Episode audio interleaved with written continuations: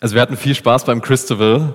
Ähm, ich habe da einen Kumpel getroffen, der zufällig auch da war und der hat nicht wie wir in einem Haus übernachtet, sondern der hat gezeltet. Hatte seine Anleitung nicht dabei und dachte sich so, ja, das wird schon, hält schon ein paar Tage, nichts war's. Am nächsten Morgen kommt er mir entgegen mit so Augenringen, bisschen Ausstrahlung von der Wasserleiche und der kommt mir so entgegen und sagt, boah, mein Zelt ist eingestürzt letzte Nacht es hat reingeregnet oder er war komplett fertig, hat irgendwie geredet von seiner schwimmenden Isomatte und dass er nicht geschlafen hat. Im Gegensatz dazu hatten wir es ganz chillig. Wir hatten ein trockenes Dach, wir hatten gedämmt, isoliert äh, Wände und einfach auch äh, Fenster, an denen der Regen abperlt. Also das hat schon was. Äh, diese Predigt, sie handelt nicht von einem äh, einsturzgefährdeten Zelt, sie handelt von einem einsturzgefährdeten Haus. Der Predigtext ist Matthäus 7, 24 bis 27. Ich lese einfach mal vor. Wer auf mich hört, sagt Jesus, und danach handelt, ist klug und handelt wie ein Mann, der ein Haus auf massiven Fels baut. Auch wenn der Regen in Sturzbächen vom Himmel rauscht, das Wasser über die Ufer tritt und die Stürme an diesem Haus rütteln, wird es nicht einstürzen, weil es auf Fels gebaut ist. Doch wer auf mich hört und nicht danach handelt, ist ein Dummkopf hat er das wirklich gesagt? Ja, das steht hier, ne? Er ist wie ein Mann, der sein Haus auf Sand baut. Wenn der Regen und das Hochwasser kommen und die Stürme an diesem Haus rütteln, wird es mit Getöse einstürzen. Dieses Gleichnis schließt die Bergpredigt ab im Matthäusevangelium. Es gibt im Lukasevangelium eine Parallelstelle, ähm, in der Feldrede, das ist ebenso der Abschluss. Also Jesus hat das gerne, glaube ich, verwendet als Abschluss für seine Predigten und es ist auch ein sehr einprägsames Gleichnis. Es gibt zwar in den alten Handschriften unterschiedliche Formulierungen, die sind aber kompatibel. Die Aussage dieses Gleichnisses ist klar und verständlich. Jesus sagt, ein stabiles, ein festes Fundament ist es zu hören, was ich sage und danach zu handeln. Also nicht nur hören, sondern auch tun. Und das klingt auf den ersten Blick ein bisschen nach Leistungsdruck. Liefer ab, leiste, mach jetzt. Und das ist, glaube ich, damit nicht gemeint. Ich glaube, das ist dieses erste Missverständnis, was bei diesem Gleichnis auftaucht, was ich aber direkt mal überwinden will. Jesus will uns keinen Leistungsdruck machen, er will uns Hoffnung machen.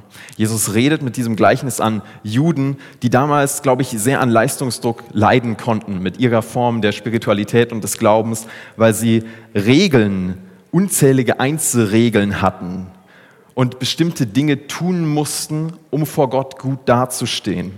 Und Jesus geht komplett gegen diese oberflächliche, regelfokussierte Spiritualität und er sagt, wenn ihr versucht, mit guten Taten gut dazustehen vor Gott, dann werdet ihr immer scheitern. Der Glaube lebt laut Jesus nicht von tollen Taten.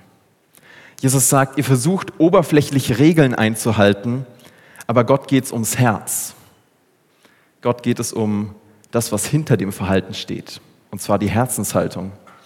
Das heißt, es geht hier nicht um Leistungsdruck, und dennoch ist die Aussage des Gleichnisses ja, tu es, setz es um. Wenn du etwas erkannt hast, dann setze es auch um. Das heißt, wie kommen wir dahin, dass wir nicht in einem Leistungsdruck landen und trotzdem umsetzen. Und das hat eben laut Jesus viel mit dieser Herzenshaltung zu tun. Das hat viel mit dieser drunterliegenden Herzensveränderung zu tun. Denn wenn du mit der richtigen Herzenshaltung Dinge machst, dann lösen sie keinen Druck aus. Wenn Gott dir innerlich Dinge zeigt, die dir selbst wichtig werden, dann machst du es nicht aus Druck, weil du etwas tun musst, um es zu tun, sondern dann machst du es aus Überzeugung und aus Motivation mit einer Energie, die sich da freisetzt. Gott will unser Herz verändern. Das ist die Bergpredigt zusammengefasst, gehört noch ein bisschen mehr dazu, aber äh, Gott konzentriert sich auf unser Herz. Alles andere ist oberflächliche Verhaltenskosmetik. Wie genau wir diese Herzensveränderung erreichen, dazu komme ich später nochmal bei den Action Steps. Ähm, für jetzt einfach nur mal, Jesus plädiert für eine tiefe Glaubensart, für, eine, für einen stabilen Glauben, der nicht oberflächlich ist, sondern der tief ins Herz hineingeht.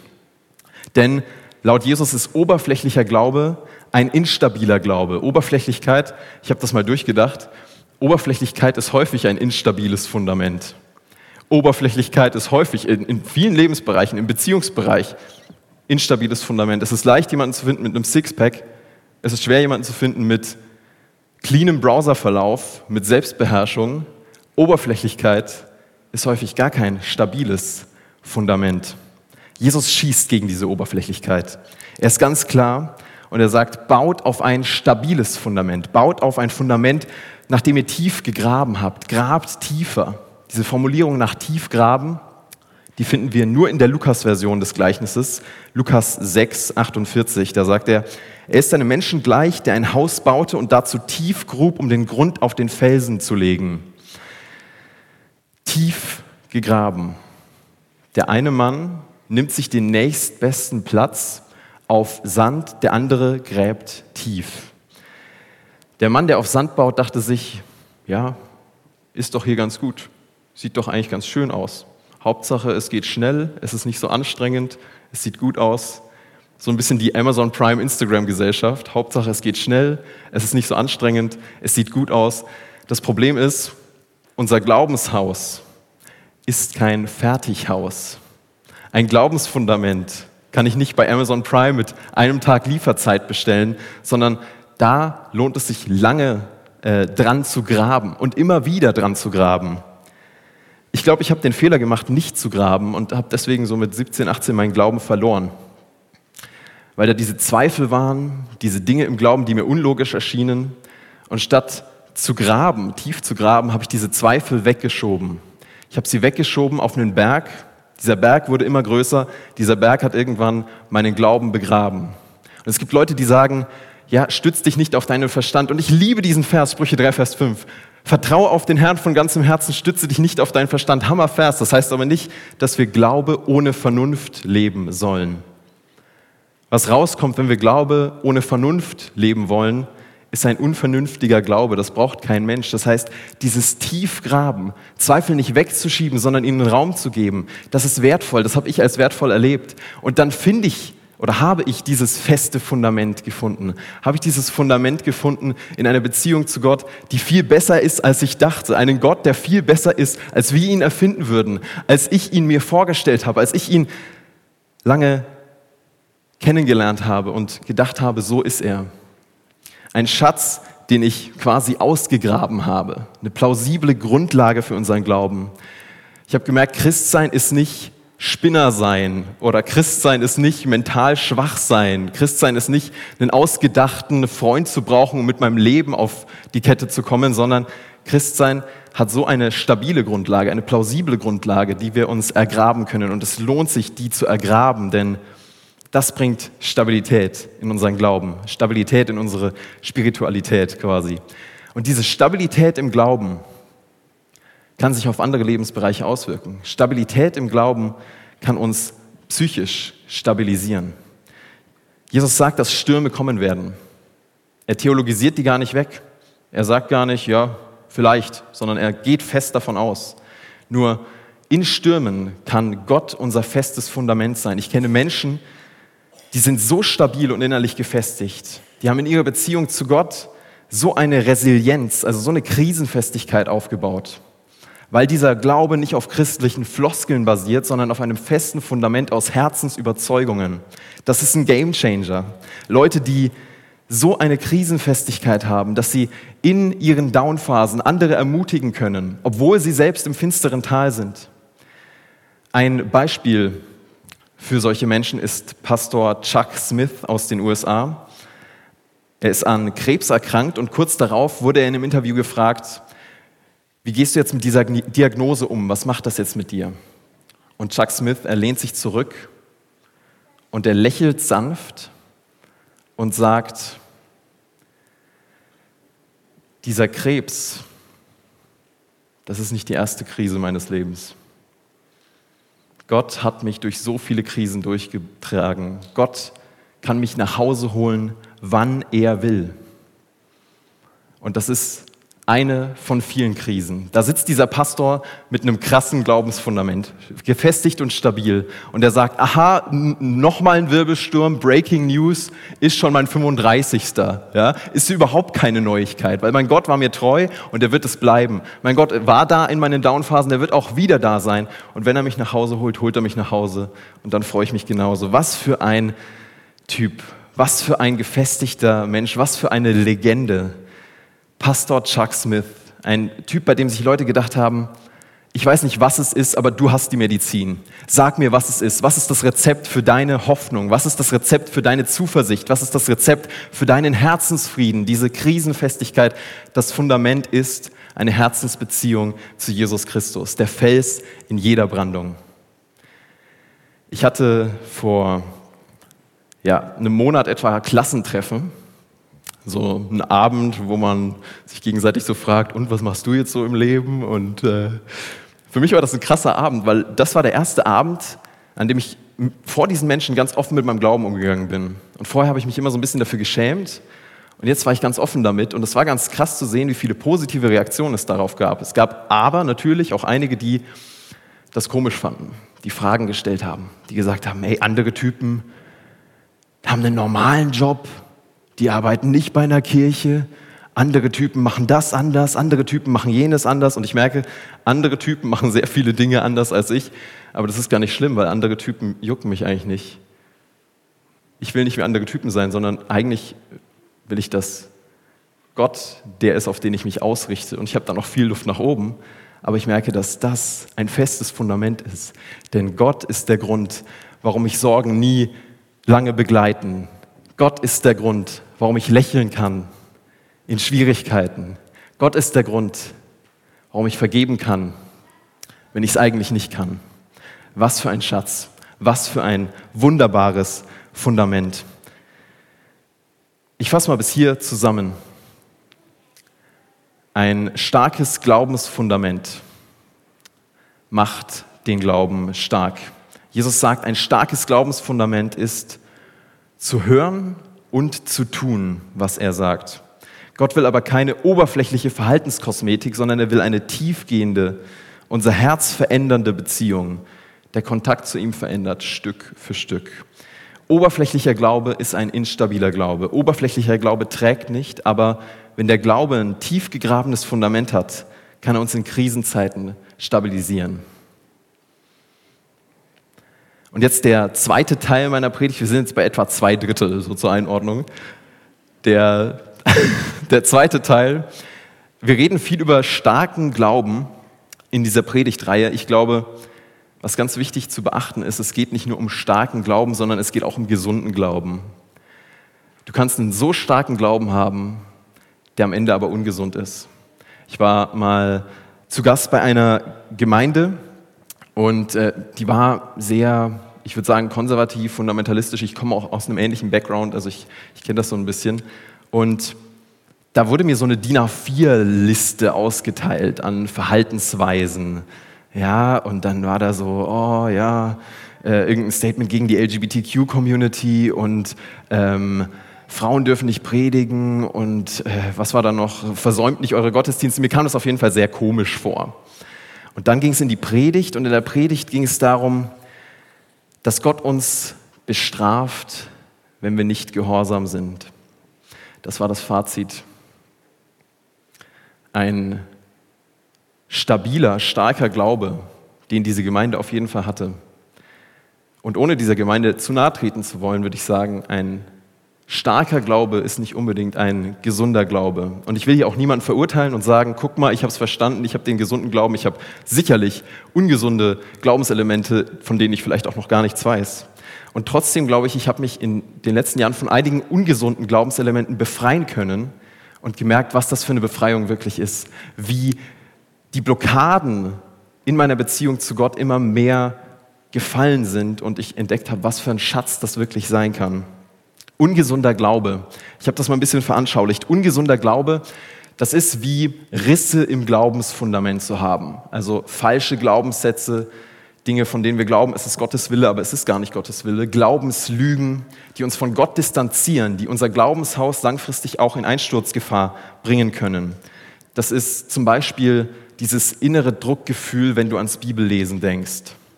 Das ist die Fehlannahme, ey Gott liebt mich nicht, weil. Gott lehnt mich ab, weil ich homosexuell bin oder was weiß ich. Oder auch Angst. Angst kann das genauso sein. Angst vor Hölle, Angst vor Strafe. Es gibt ungesunde Glaubenselemente, die wie Risse sind im Fundament, die uns da, äh, die sich in dieses Fundament reinziehen und das Potenzial haben, unseren Glauben zu schwächen. Sie stabilisieren uns nicht psychisch, sondern sie verunsichern uns. Und das soll hier kein ähm, Fundamentalismus-Bashing sein oder so. Ähm, ich will auch niemanden angreifen in, in solchen Gemeinden. Ich kenne selbst einige Freunde, die in, in solchen Gemeinden sind und ich, ich liebe die Leute da. Da sind tolle Leute. Und ich diskutiere mit diesen Menschen auf der Sachebene, ohne dass ich persönlich was gegen sie habe. Das ist mir ganz wichtig, ja, dass wir in Meinungsverschiedenheiten miteinander reden können, ohne dass die Beziehung von der Diskussion angegriffen wird, dass die Beziehung dahinter unantastet, oder unangetastet bleibt. Und doch würde ich sagen, Fundamentalismus ist kein starkes Fundament. Fundamentalismus wirkt wie ein starkes Fundament. Es wirkt fest, es wirkt abgeschlossen und man hat auf alles eine Antwort, aber es ist kein starkes Glaubensfundament, kein gesundes Glaubensfundament. Was mich stört daran, sind nicht die Menschen in diesen Gemeinden. Ich liebe die Menschen in diesen Gemeinden teilweise wirklich. Ähm, was mich stört, sind die Effekte dieser Theologie, die schlimm sind, wo Menschen mit Identitätsstörungen rausgehen, mit psychischen Krankheiten. Und ich kenne Leute, denen das passiert ist. Von daher ist die Wichtigkeit von gesundem Glauben nicht zu unterschätzen. Ich glaube, was Menschen heute ganz stark von Gott trennt, ist ungesunder Glaube, schlimme Theologie mit Lügen und ungesunden Glaubensannahmen, die nicht frei machen, wie es die Wahrheit tun würde, sondern die einengen. Wie viele queere Menschen fühlen sich von Gott abgelehnt, weil sie denken, Gott hat was gegen mich und ich bin falsch? Oder wie viele Christen allgemein fühlen sich abgelehnt, weil sie in diesem Leistungsdruck festhängen und denken, ich reiche nicht aus, weil ich nicht genug Bibel lese. Ich reiche nicht aus, weil ich nicht genug bete. Ich reiche mit meiner Form, meinen Glauben zu leben, nicht aus. Ich habe zum Schluss dieser Predigt noch ein paar Umsetzungsvorschläge. Ich hatte drei Hauptpunkte. Zu jedem dieser Hauptpunkte habe ich einen Umsetzungsvorschlag, einen Action Step. Und ihr könnt euch euren Action Step einfach raussuchen. Der, der für euch am relevantesten ist. Vielleicht ist für dich das relevanteste Thema die Risse im Fundament, also diese Glaubenslügen, über die ich gerade gesprochen habe, die zu entfernen. Du erkennst Glaubensrisse und Fundamentrisse daran, dass du in dich hineinspürst und merkst, da ist kein Frieden, sondern da ist Anspannung, da ist keine Freiheit, da ist Druck. Meine Frage an dich heute wäre, wo glaubst du Lügen über Gott?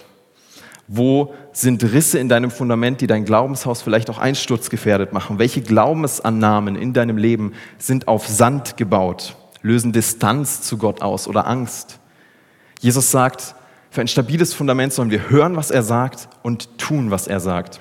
Wo glaubst du Dinge, die Jesus vielleicht gar nicht gemeint hat, die ein Prediger gesagt hat, die Jesus heute nicht so sagen würde. Und der Umgang mit diesen Glaubenslügen ist gar nicht so easy. Ich glaube, mehr als die halbe Miete ist schon mal sie zu erkennen und dann eben Glaubenswahrheiten dagegen zu setzen, die im Gebet auszusprechen. Ich glaube, alles, was uns von Gott trennt, ist Gott ein Dorn im Auge. Alles, was rissig ist in unserem Fundament, was Lüge ist über ihn, was uns distanziert. Und die zwei anderen Punkte noch schnell. Vielleicht ist für dich der relevanteste Punkt tief graben, statt oberflächlich zu glauben. Dann wäre hier der Action Step, wenn sich Zweifel in deinem Fundament einschleichen, dann schieb sie nicht weg, sondern gebe ihnen Raum und suche nach Antworten in Büchern, in Hörbüchern, in Podcasts, im Gespräch mit anderen Menschen. Hier bei Elia gibt es sehr viele, sehr glaubenserfahrene Menschen, ich will damit nicht sagen, dass ihr alt seid, sondern es gibt, es gibt sehr viele kundige Menschen, auch theologisch kundige Menschen, mit denen man Glaubensknoten im Gespräch lösen kann, Risse im Fundament füllen kann. Und der letzte Punkt, vielleicht wünschst du dir diese Verhaltensveränderung durch Herzensveränderung. Ich habe das hier mal aufgeschlüsselt. Herzenskontakt zu Gott führt zu einer Herzensveränderung, führt zu einer oder kann zu einer Verhaltensveränderung führen. Ich will das jetzt nicht so absolut sagen, aber ich glaube, das ist das, was Paulus häufig sagt und was auch in der Bibel so im Gesamten gesehen der Schlüssel ist für die Veränderung unseres Verhaltens. Sie fängt im Herzen an, im Kontakt zu Gott. Und hier wäre der Action Step, die Aktivität zu finden und zu priorisieren, die uns in Herzenskontakt zu Gott bringt. Das kann Gebet sein, in der Stille der Fokus auf Gott, Reflexion über Bibelstellen, der Gebetsspaziergang in der Natur. Das kann auch gelebte Nächstenliebe sein, jemand anderem zu dienen, zu helfen. Oder musikalisches Gebet, wie wir es hier immer haben, Lobpreis, Worship. Das ist, glaube ich, das, was uns Gott näher bringt. Das ist die Quelle unseres Herzenskontakts. Und die Quelle des Herzenskontakts zu Gott ist auch die Quelle der Veränderungskraft. Und die Frage ist immer, und damit möchte ich schließen, gebe ich Gott genug Raum in meinem Leben, dass er mein Herz beeinflussen kann, dass er mich beeinflussen kann, dass er wirklich dieses Fundament meines Lebens ist. Die Margit wird jetzt gleich mit uns beten. Margit, du kannst schon mal nach vorne kommen. Ich wünsche uns als Gemeinde und jedem Einzelnen hier, dass wir nicht nur einen starken Glauben aufbauen, sondern dass unser starker Glaube auch ein gesunder Glaube ist. Amen.